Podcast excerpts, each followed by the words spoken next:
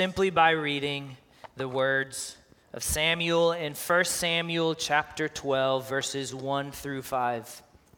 It says, "And Samuel said to all Israel, 'Behold, I have obeyed your voice and all that you've said to me, and have made a king over you. And now, behold, the king walks before you, and I am old and gray, and behold, my sons are with you. I've walked before you from my youth until this day. Here I am. Testify against me before the Lord and before his anointed. Whose ox have I taken? Whose donkey have I taken? Or whom have I defrauded? Whom have I oppressed? Or from whose hand have I taken a bribe to blind my eyes with it? Testify against me, and I will restore it to you.'"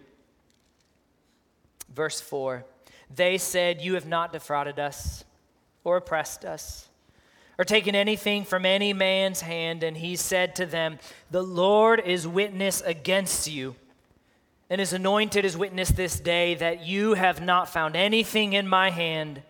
And they said, 'He is witness.'"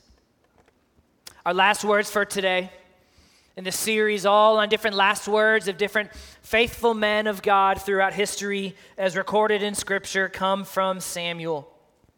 And by injecting ourselves into this scene, Samuel's farewell address, we find ourselves at a major crossroad in all of human history. This would be Samuel's final message as the appointed by God leader of Israel. He doesn't die the next week. He doesn't even die that day like Moses probably did. But this would be his last public address as the one appointed by God to lead Israel, because the day has come for Israel to be led by a king. So think about, of all the things he could have said, this is how he begins. Not, "I love you and I'm going to miss you all." Not, "Remember all the good times we had together? Let's talk about them," right? Not, "My time has come to an end and I wish you all the best." Not even that. Instead, he says, "I've done what you've asked. I fulfilled my duties before God, and don't one of you accuse me of any wrongdoing, because with God as my witness, I have led you righteously." I can just imagine, right, how the people must have felt. He pulled them together for his final address, and this is how he starts. The image, actually, as I as I was reading this this week, that came to my mind was the scene of Jesus' trial, right? Remember, they're calling for Jesus' blood, and they want him to be crucified, and Pilate is trying to resist, saying, "This isn't right. This isn't just." And they said, "We don't care. We want him crucified." And so what does Pilate do? He gives them what they want, and he washes his hands of it, right? Essentially saying, "All right, this is now between you and God." It's essentially what Samuel is doing here, and it makes sense. He's not happy. He's not happy at where these people have been, and he's not happy for where they are going, which is really what he's going to do with the remainder of this farewell address. But before we jump into that, I want to I want to go back a little bit, because I know you guys know the name Samuel. And maybe a few of you, you hear the name and you instantly do like the, the card catalog thing, and like his whole bio comes up and you're just like, yeah, I, I'm here, I'm in this moment, and I know exactly who this guy is, right? But if you're like me, you read Samuel, like, yeah, I know that name, and then you start to actually like think, and you're like, oh, wait, yeah, this is kind of significant. Like, this is a pretty fascinating guy. So I want to do a little background with you on Samuel. You guys know the story. You might have forgotten it. He was the son of Hannah and Elkanah. And I put Hannah's name first because she's the one that people know, right? This is the one who, when she and her husband, both godly men, they go up to Shiloh where the ark of the Lord is, and they're giving their annual sacrifice. And while she's there, she's praying to her, not to herself, she's praying silently, moving her lips, and the priest at the time, Eli, sees her lips moving and thinks that she's drunk or thinks something inappropriate's going on, and he calls her out, and she says, "No, I'm just praying that God would bless us with a son." She wasn't able to have a child, and Eli prophesies, "You will, you'll have this son," and as a, only God could do miraculously, he opens Hannah's womb, and uh, and gives her, them uh, their child, who they name Samuel. Samuel means heard of God. And Hannah, she said, she said, God, if you would give me this son, in chapter one, verse eleven, she says, I will give him to you all the days of his life. She's a woman of her word. He's born, she weans him, she gets him to a point where she can give him off. She takes him back up to Eli. She gives him to Eli and says he's going to serve God the rest of his life, and that's exactly what he did.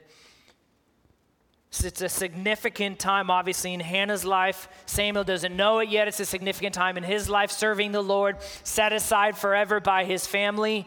But it's also a significant time in Israel's history. In chapter three, verse one, it says, and the, lo- and the word of the Lord was rare in those days. There was no frequent vision. It was rare because the people had become so rebellious against God. So here's Samuel, young child, serving in the, probably what is it, a tent, a tabernacle where God's ark was dwelling, and he begins to grow up in this. And as a young man, we find later in chapter three, Samuel's the one who is sleeping at night, and all of a sudden he hears a voice, Samuel, Samuel. So he gets up, he goes to Eli. Eli, did you call me? No. Oh. Goes back to bed. Samuel. Samuel gets up again. Nope. Goes back. Hears his name again. Goes back to Eli, and Eli says, this is God. Next time he calls your name, say, here I am. What do you have for me? I'm, your servant is listening. So God says his name again. And in that moment, God gives him what is essentially his ministry and his calling for the rest of his life, to be the judge of the nation of Israel.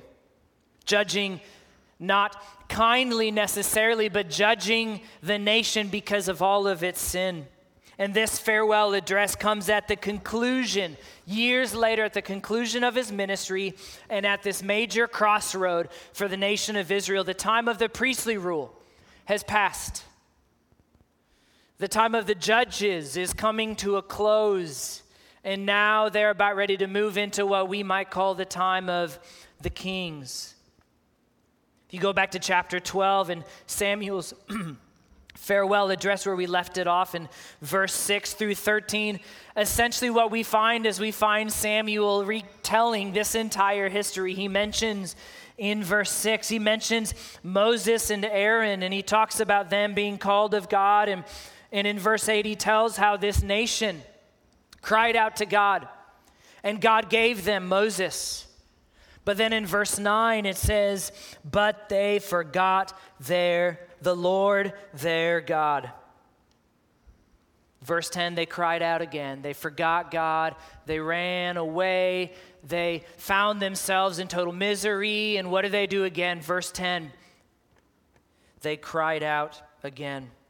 So what does God do? Verse eleven, he gives them these judges, all of them judges of his that we could read about in the book of Judges. Every time one comes, everything gets restored. They bring about reconciliation of fellowship between the nation of Israel and God. And then once they pass off the scene, the people go right back into rebellion, this vicious cycle that happens over and over and over again, concluding at the end of Judges twenty-one twenty-five with this famous saying, right, famous verse, in those days there was no king in Israel. Everyone did what was right in his own eyes. Once again, they forgot about the Lord. So what did Israel do then? Before, when they had ran from God, he rescued them. They ran off again. They cry out to him. He rescues them once again. They run away from him once again. What do we find in verse twelve? They don't cry out to God. Instead, they say, we need a king. We need a king like our neighbors. Not God forgive us or God help us. No, essentially they're saying, God, you're the problem. If only we had a king like our neighbors, then everything would be better. Verse thirteen, Samuel twice, and now behold, the king whom you have chosen, for whom you have asked. Behold, the Lord has set a king over you." Right? Samuel's drawing their attention to this with these two behold, saying, look, I don't want you to miss this. You are getting exactly what you wanted. God is, in essence, giving them the desires of their hearts. In fact, listen to how God says it when this issue first came up back in chapter eight. First Samuel eight, verse seven, God responds to Samuel as these people are crying out for a king, and he says, "Obey the voice of the people in all that they say to you, for they have not rejected you, but they've rejected me." So what does God do? He gives them their king. And then verses fourteen and fifteen, we come to what is ultimately the heart of Samuel's farewell address, which is God ultimately telling them how this is going to work. I've given you your king. Now this is how it's going to work. Read it with me. I want you to read this entire thing. Verse fourteen. "If you will fear the Lord and serve him and obey his voice and not rebel against the commandment of the Lord, and if both you and the king who reigns over you will follow the Lord your God, it will be well. But if you will not obey the voice of the Lord, but rebel against the commandment of the Lord, then the hand of the Lord will be against you and your king." This is covenant language right here, which is really just a fancy way of saying there is some sort of an agreement that is being made here, some sort of promise. This one's a conditional promise. If you do this, then this will happen. Right? Some promises are unconditional. Some covenants we remember as being really significant moments in the history of God's redemptive plan. He talks to Abraham, right? What does he say? "I've chosen you, Abraham, and I'll make your offspring more numerous than the stars." Period. No if, no then. It's unconditional. Another to David, "Your throne shall be established forever." Period. No if, no conditions. Right? I will do this for you no matter what. When you get married, right, if you think about promises you make to somebody, you get married and you make an unconditional promise to them. Right? You commit to loving them unconditionally, for better, for worse, for richer, for poorer, in sickness and in health. Doesn't matter what happens. You're committing to your spouse for as long as you both are alive, right? You don't get up there on the altar and say, "I commit to love you if..." You know, when I do premarital counseling, I, I tell them, I say, in fact, it's usually in the, the message that I give in a in a, a wedding ceremony, I say, you don't love your wife because she's lovable. You love her because God is worthy and he's called you to this and you're committing before him.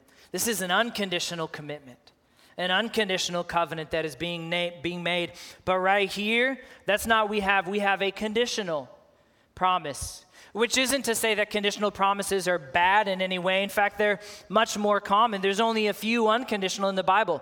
The rest are conditional. They have some sort of terms to their agreement, like this one. So what are the terms? Right, verse fourteen and fifteen, Samuel just gave them to us. If, Israel, you fear the Lord, serve him, obey his voice, don't rebel against his commandments, and follow the Lord your God. If you do that, then it will be well. But if not, it's not going to be well. God is going to hand you over to your enemies, and he will be against you, and he will be against your king. But if you look at this, right, essentially what Samuel is doing is he is walking them through this next season in the history of their nation, a sad moment in their history, really, because they have rejected God. He's laying out for them this conditional agreement, and it's pretty simple. Right? Not too complex, not the super long lists of do's and don'ts, five things, which let me pause and make this point. God has never been about some sort of super complex, impossible to achieve relationship. He wants his people to fear him as the God of the universe, And he wants them to serve him, obey him, and follow him. That's it. It's not complex. Started in the Garden of Eden in Genesis, and it's continuing through this rebellious country. Still, God once again saying, you're my people. I want a relationship with you. Me as your God, you as my people. That's how God has always done it, right? It's simple. It's not necessarily easy, but it's not complex either. It was true then. It's still true today. Now, if verse fourteen and fifteen was Samuel's kind of the heart of this farewell address, verses sixteen through eighteen would be kind of that dramatic closing or the exclamation point on the end of everything that he's just said. Verse sixteen, now therefore stand still and see this great thing that the Lord will do before your eyes. Is it not wheat harvest today? I'll call upon the Lord that he may send thunder and rain, and you shall know and see that your wickedness is great, which you have done in the sight of the Lord in asking for yourselves a king. And so that's what he does, right? As they're standing there, this huge thunderstorm blows in, right? And, and, and what we see is exactly what he said, the thunder and the rain before their eyes, which, um, no pun intended, would have totally blown them away, right? But it wouldn't have just blown them away. It would have terrified them and it would have hurt them, because this is, what does he say? This is wheat harvest day. When I first uh, read this, I thought, well, maybe that's maybe that's a good thing, right? Like, you want rain. You want rain for your harvest or for your for your crops, right? But but I can't help but see that he says, see what God is going to do because your wickedness is great. I did a little digging and I came across Proverbs twenty-six one. Like snow in summer or rain in harvest, so honor is not fitting for a fool. What he's saying, right? Snow's bad in summer. Honor doesn't work with a fool. Rain does not work at harvest time, right? This is a this is a bad thing that's happening. Obviously, it's the hand of God, but it's also painful to them, and it's going to hurt, destroying all of their harvest. And the people's response is so perfectly appropriate. Verse eighteen, and all the people greatly feared the Lord and Samuel, right? They feared God and they feared his messenger. And verse nineteen, what do they say? They say, pray for us. Pray for us. We don't want to die. Right? Which is, like I said, perfectly appropriate, because you see God's hand on display. And when others throughout history have seen this, what do they do? They fall on their face, terrified. This is what they do. Samuel, pray for us. We've seen God's hand and we're afraid he's going to wipe us away, which he would have totally been justified doing, right? Saying, enough with you. My patience has run out after nearly five hundred years of putting up with you people. But he doesn't say that. He doesn't do that. Instead, what do we find in verse twenty? Do not be afraid. You have done all this evil yet. In other words, there's hope. God is going to offer you grace and mercy, right? You're not wrong to be terrified, Samuel says, but God is giving you another chance. It's powerful. After everything we've just considered, God just acknowledged him, acknowledged a few chapters prior that they have rejected him. Doing this thing that he didn't want to do, said, I'm supposed to be their king, but they want a human king. I'll give them the human king. Right? And not only am I going to give them the human king, but I'm going to set up a system that will allow them to have relationship with me. Why? Verse twenty-two. For the Lord will not forsake his people. It's not because of them. They forsook him, right? Time and time and time again. But God will not forsake his people. Why not? Because it is for his great name's sake. Because it has pleased the Lord to make you a people for himself. Samuel's saying he chose you for his glory. And he's going to keep you for his glory. not because you're so great, but because he is. And this is going to show to the world how gracious and merciful he is and what a promise-keeping God you serve. So, the concluding couple of verses, Samuel comes back to essentially what he said in verse fourteen and fifteen. Essentially, so, don't blow it. So what now? This is Samuel's final public address. These are, in essence, his last words. He says a few things privately. He actually comes back from the dead and says one final thing, which we'll see here in a second. But this is powerful. I hope this is powerful for you. But how do we how do we think through something like this, right? Well, let me try to sum up Samuel's entire, almost this entire last chapter in one phrase. You have sinned, but God is gracious and has made a way. Now, just follow him. Anytime I'm reading scripture on my own and I come across a text like this, I'm I'm asking myself, uh, how can I break down this huge chunk of scripture in a way that I can remember and walk away with this in some way? Right? And that's what that's what essentially this simple phrase is. This is all of Samuel's last words boiled down into a single phrase. And for us to hear these last words, to know the context of the story that Samuel is speaking into, we'd be fools not to consider our own story. You see, Jesus has called us, each and every one of us, to a calling that is not so different than this right here. For example, Matthew four seventeen, repent. Right? What do you repent from? You repent from your sins, from your selfish, rebellious life. What does Jesus say? Repent. John ten twenty-seven, my sheep. He's talking about those believers. He says, my sheep hear my voice and I know them and they follow me. You've sinned, but God is gracious and has made a way. Now just follow him, right? Those were Samuel's words. Those were Jesus' words. That's basically the entire New Testament as well. So this is a this is a message that I think should ring really clearly in our own heads. Now, unfortunately, for Samuel and for the people, his words were prophetic. The people rebelled against God, and they did so in the exact way that Samuel warned them against. Watch just as we recount a few of Saul's failures and how much they align with exactly what uh, what God set for this condition, right? What does he say? Fear the Lord, serve him, obey his voice, don't rebel against him, follow him. Now see how it describes Saul's failures. Few cha- actually, the next chapter.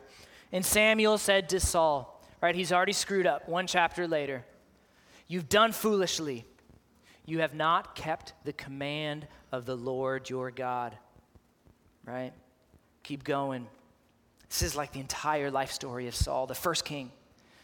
First Samuel fifteen, and the Lord sent you on a mission. This is Samuel talking to him privately and said, go devote to destruction the sinners, the Amalekites, and fight against them until they are consumed. Why then did you not obey the voice of the Lord? Just like Samuel told them. One more, First Samuel twenty-eight. This is Samuel from the grave. Saul is terrified, and so he, it's crazy, but he speaks to Samuel, and Samuel says, the Lord has done to you as he spoke by me, for the Lord has torn the kingdom out of your hand and given it to your neighbor David, because you did not obey the voice of the Lord. We come across passages like these, and we come across texts like in chapter twelve, right? And then you see how it all played out. I want you guys to have a word pop into your head, right? In big, bold, red letters. Beware. Beware of the same sorts of things getting in the way of your relationship with God. What got in the way for Saul? What got in the way for Israel? I've listed a few. One, self-centeredness. They wanted to be uh, what they wanted to be, right, instead of what God wanted them to be. Worldliness. They wanted to be like the countries around them, like the people around them, rather than the set-apart people that God wanted them to be. Idolatry. fixing their eyes and their hearts on things that they could see rather than on the God in heaven who is unseen, and faithlessness, trying to manipulate. This, Saul was especially good at this one, trying to manipulate and force things rather than just trusting God to work out his plan in his timing. They didn't trust him. They were self-centered, they were worldly, they were idolatrous, and they were faithless. So I close and I ask, what about us? The call to trust and obey is the same for us today as it was for them back then. Samuel lived a life faithful to his calling all the way to the end. Will you? Or will you fall prey to self-centeredness, worldliness, idolatry, faithlessness? The good news of God's grace and the good news of relationship with him that is available to all, right, uh, is good only if you accept it. It's not going to do you any good if you don't accept it.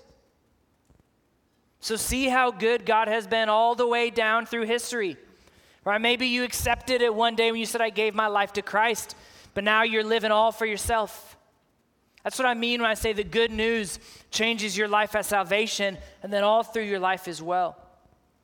See how good God has been all the way throughout history. Learn from the past. Hear the call of God ringing loud and clear through the mouth of Jesus, through the pen of his apostles, maybe your parents, maybe your friends. Listen, hear the call of God and follow him. Let's pray. Let's break into groups. Father, we thank you for your word that is so rich that we can come across something as immense as this, and maybe for some have never read it, for others can't remember when they've read it, and for others maybe they didn't even know it was in here, and yet it is, because your word is, is, is rich. God, is filled with truth about you, about your holiness, about your perfection, but also about your grace and your mercy and your loving kindness towards us. Father, I pray that this is not just a message for a people three thousand years ago, but I pray that this is a message that we recognize you have been proclaiming throughout all of history, and that we learn from the mistakes of others and follow you with our lives, rejecting the things of this world, looking towards our heavenly home and our heavenly calling. So God, please help us to be faithful. Please help us now as we break into groups to discuss this, that this isn't a nice message that's going to be forgotten in about five minutes, but I pray that your spirit works, that you've been working, we know you have, that you'll continue to work in these groups. In Jesus' name, amen. All right, you've got cards. Go to your spots. We're going to go for about ten minutes, then we're going to close at five after in a song.